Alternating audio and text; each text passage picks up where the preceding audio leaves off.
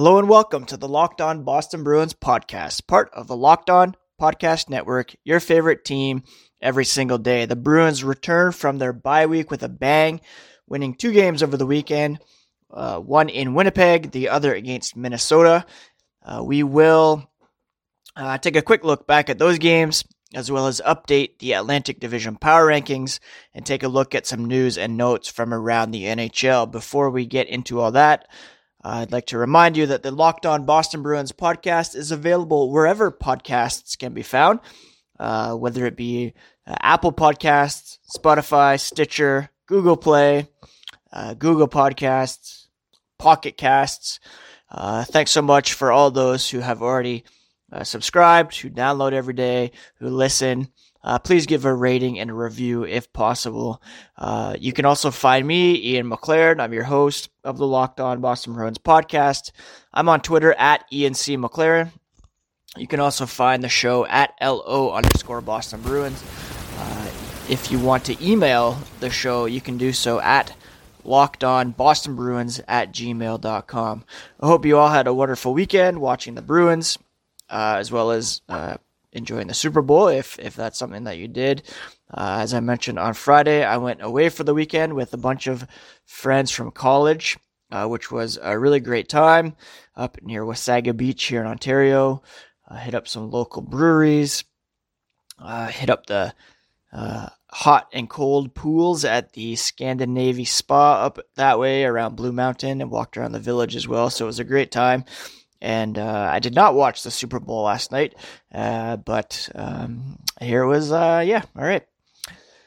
Uh, as for the Bruins, they, of course, returned from the break with two games uh, over the weekend. The first was in Winnipeg on Friday, and they emerged victorious uh, over the Jets by a score of two to one, which in, uh, sorry, a game that included uh, 74 penalty minutes, three fights, as well as another scuffle that led to some gloves flying.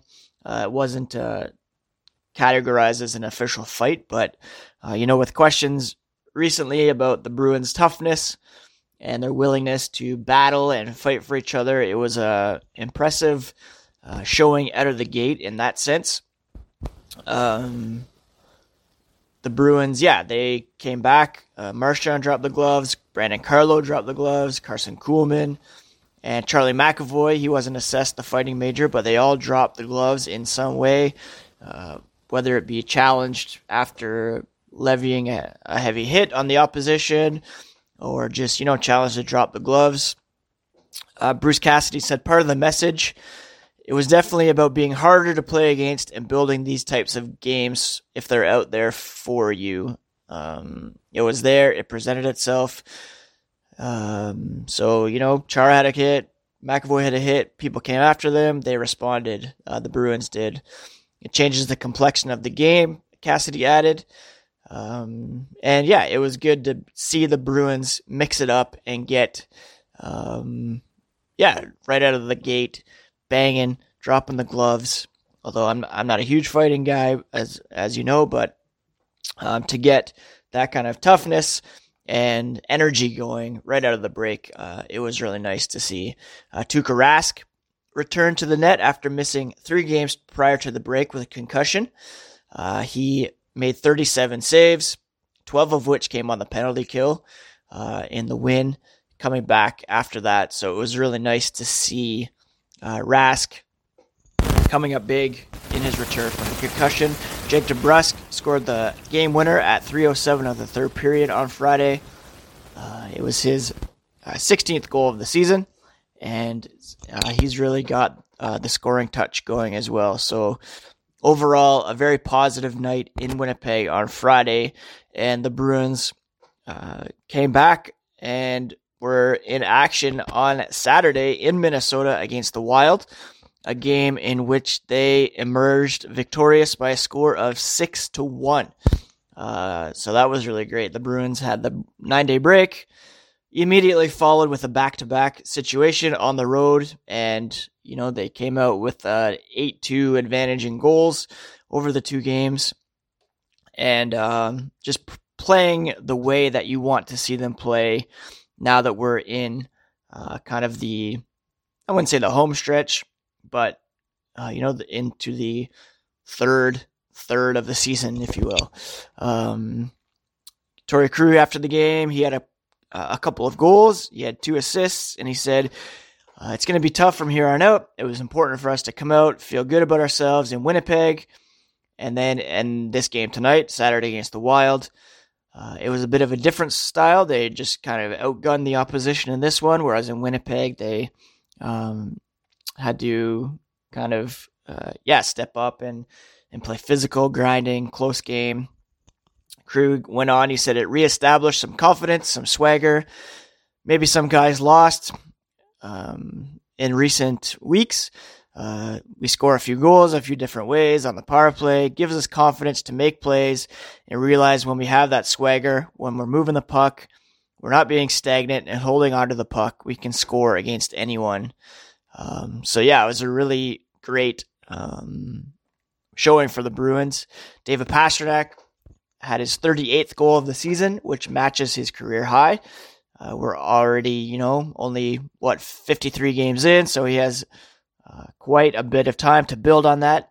The chase for 50 is on, and I, I personally think he'll hit that and uh, perhaps push for 55, maybe high 50s, 20 goal. Yeah, maybe not, but 50 at least. 55 would be nice. Um, yeah, 29 games remaining.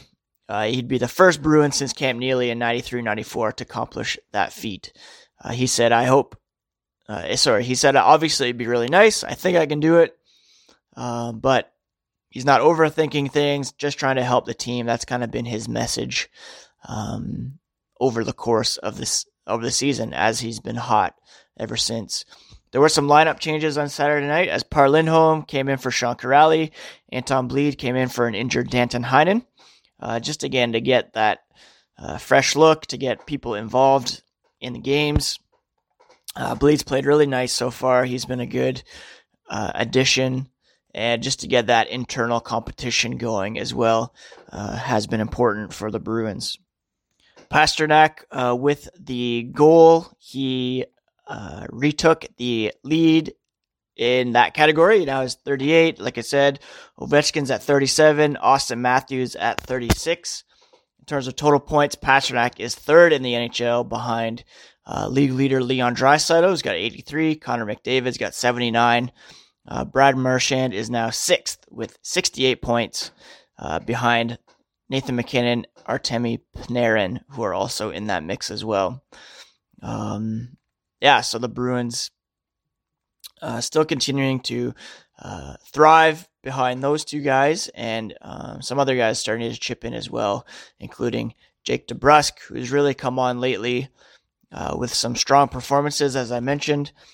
He had five goals and five assists uh, in 11 January games, and then he had a goal and an assist uh, in the first game of February. So DeBrusk is really rolling lately, which is uh, great to see. Um, and, you know, Still remains to be seen whether he'll get uh, a new line mate.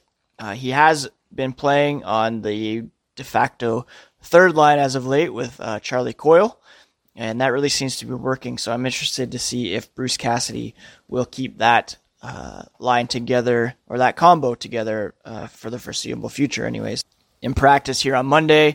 Heinen's still out, so DeBrusk was back with Krejci and Kuhlman, and then we had Kuraly, Coyle, and Bjork on the third line.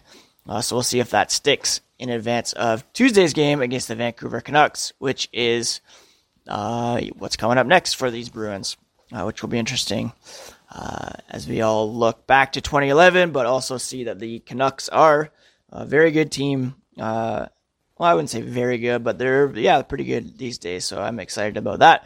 But we'll talk about that more tomorrow. Uh, first, let's update the Atlantic Division power rankings. Those of you who have been listening to the podcast for quite some time will have heard all the great advertisers working with Locked On to reach sports fans. You may not know that Locked On Bruins is a great way for your local business to reach passionate Bruins fans just like you. Unlike any other podcast, Locked On gives your local company the unique ability to reach local podcast listeners. Not just any podcast listeners, a locked on podcast listener. If your company wants to connect with Bruins fans and a predominantly male audience that is well educated with disposable income, then let's put our company right here on this Locked On podcast. Local fans love to support local businesses. Text the word advertising to 33777 or visit lockedonpodcasts.com slash advertising and let us know who you are. We'll get our team to help your team achieve locked on advertising success. Again, that's advertising to 33777 or visit lockedonpodcasts.com slash advertising. We look forward to hearing from you. So the bye weeks are over. Everyone's back in action. The NHL trade deadline is about three weeks away. How do our Bruins stack up against their Atlantic Division rivals uh, at this point in the season? The Bruins have played 53 games, uh, 31, 10, and 12 record, good for 74 points, and a goal differential of plus 40, which is uh, second in the NHL, only to uh, well, we'll get to that in a moment. Let's begin at the bottom of the Atlantic Division. And of course, we have the lowly Detroit Red Wings. They have 28 points in 53 games, minus 93 goal differential. This season's a, a write off for them. Um, the Ottawa Senators are in seventh, of course, 52 games played, 18, 24, and 10, 46 points, and a minus 34 uh, goal differential. Uh, so yeah, again, standard seven eight um, there. Buffalo Sabres still down in sixth. Uh, if you didn't have a chance to check out uh, the fan call into WGR uh, Sports Radio up in Buffalo last week, uh, just search Duane on Twitter, D U A N E, and you'll hear this epic rant from a fan who's just incredibly disappointed with the Sabres and the direction that the team uh, is still going in. I wouldn't say down necessarily, but they definitely are not moving up as quickly as you would have liked after, uh, you know, uh, Eichel, Dahlin, things like that. So right now they're still in sixth and um, don't really have a shot at at the playoffs right now. They are ten points back of Carolina for the second wildcard spot, and also ten points back of Toronto for the third uh, spot in the Atlantic. Canadiens are hanging on a little bit. They're 6 and 4 in their last 10. Uh, they're 24, 23 and 7.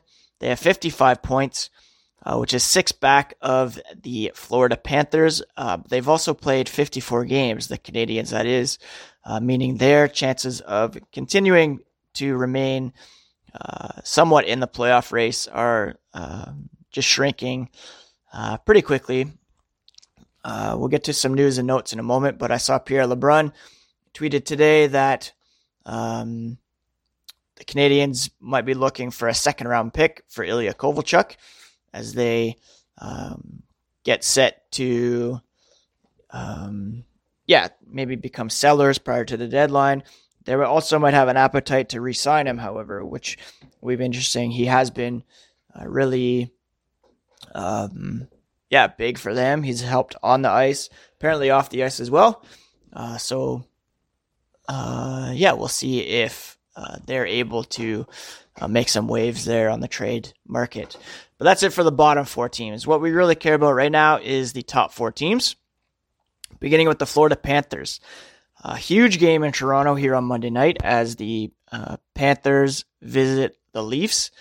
The Panthers right now are at 61 points through 50 games, record of 28, 17, and 5 a plus 16 goal differential. The Maple Leafs are at 63 points. Uh, they have two games more than the um, Panthers, two more games played, that is. Their goal differential is plus 17. So these two teams are very close.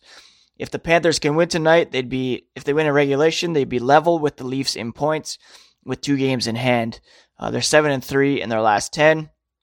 The Panthers, that is and uh, really um, giving the Leafs all they can handle in terms of uh, that third spot in the Atlantic. Uh, they are currently outside of the uh, wildcard picture as well. Uh, the Panthers are uh, two points back of Carolina, three points back of the Islanders. they do have two games in hand on the Hurricanes Um, so that's something to keep an eye on as well. Uh, interestingly, the Columbus Blue Jackets have jumped into third in the Metro, which, uh, if that stands, would be uh, very uh, surprising indeed. The Maple Leafs, they were in a bit of trouble heading into the break. Uh, they've since uh, won three games, although the last one against Ottawa, they were only able to win in overtime. So not great there, but uh, they do have 63 points through 52 games played. Third in the Atlantic right now, uh, six points back of second place Tampa Bay. Uh, Tampa Bay is 32, 15, and 5, 69 points uh, through 52 games. So they're five points back of our Bruins, and they have one game in hand. Uh, so the Bruins are still uh, sitting pretty well in terms of points and uh, point percentage. Um, the Lightning did have uh, some more games in hand there, but they weren't able to make up all the ground on the Bruins. So the Bruins right now are first in the Atlantic with a uh, 698 point percentage. The Lightning are 663, and that's good for fourth in the NHL, actually. So um, the good news is that the Lightning have gotten so good that they're only place to go is first. It doesn't look like they will drop down to the third spot. So if the Bruins are overtaken by the Lightning at some point this season, then they'd be in line to play either the Leafs or the Panthers in the first round. So, um, you know, there's really not much difference for the Bruins actually between finishing first and second. If they finished, uh, let's just look at, say, if the playoffs began right now. So if the playoffs began right now, the Bruins would be uh, first in the Atlantic, meaning they would play the uh, number one wildcard team, seeing as Washington has a better record, so they play the second wildcard team. That would mean that Bruins would play the Islanders. They're 29, 15, and 6, uh, 64 points. Um, so, you know, two points better than the Maple Leafs, two points better than, or four points better than the Panthers. Um, so really not much difference there uh, between first and second, to be quite honest with you, um, at this point. Um, obviously, you want one of those spots in order to have home ice advantage, uh, but um, I don't think we need to be too concerned whether the Bruins finish first or second at this point. Although you'd like them to finish first, just seeing as they've been there, uh, you know, all year to this point. So that's kind of the updated Atlantic Division power rankings, giving you a quick look into what uh, is in store for the Bruins. The Bruins do have uh, a pretty busy week. I mentioned uh, Tuesday's game against the Canucks. Then they're back in action on Wednesday in Chicago to take on the Blackhawks. A couple days off, and then they host the Coyotes on Saturday afternoon, and then play the Red Wings in Detroit on Sunday afternoon at 12:30. Uh, so a couple matinees coming up on the weekend, two back-to-backs coming up this week for the Bruins with a couple games, uh, a couple days off in between. Sorry. So yeah, let's uh, take a look now at some news and notes from around the NHL. First off, for those who have been around for a while, you may remember the Charlie Coyle appreciation episode with Amanda Kegley. Uh, her daughter Maddie uh, kickstarted the Books Against Bullying campaign, and she reached out to Charlie Coyle when the Bruins were coming into town the other day uh, to see if he would be able to match um, a donation that she made um, to uh, the uh, what is it? The Weymouth Food Bank, I believe. Weymouth Food Pantry. Sorry, Maddie raised hundred dollars for that.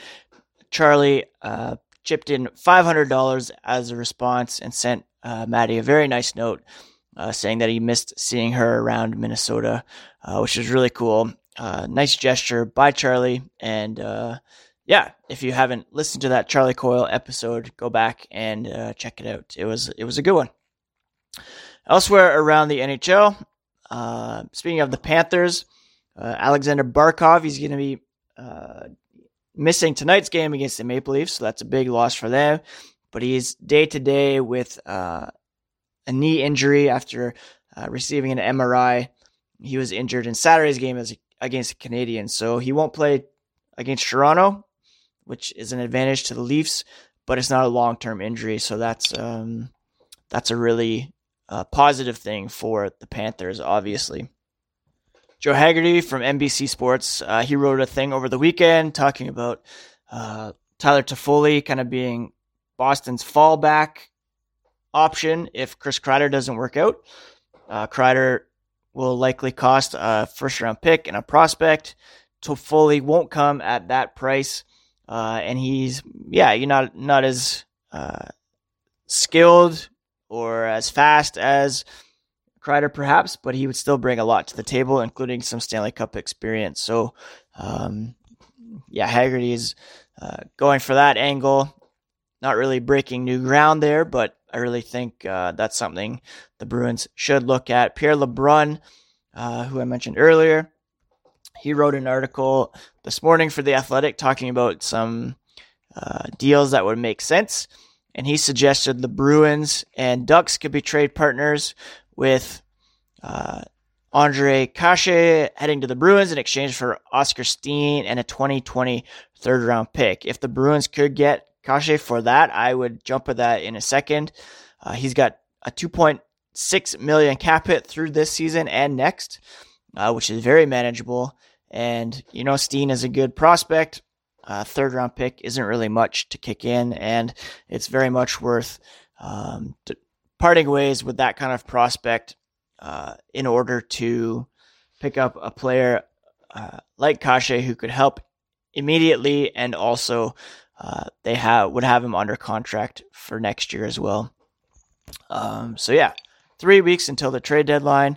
So much could happen. Uh, different reports, rumors coming out every day.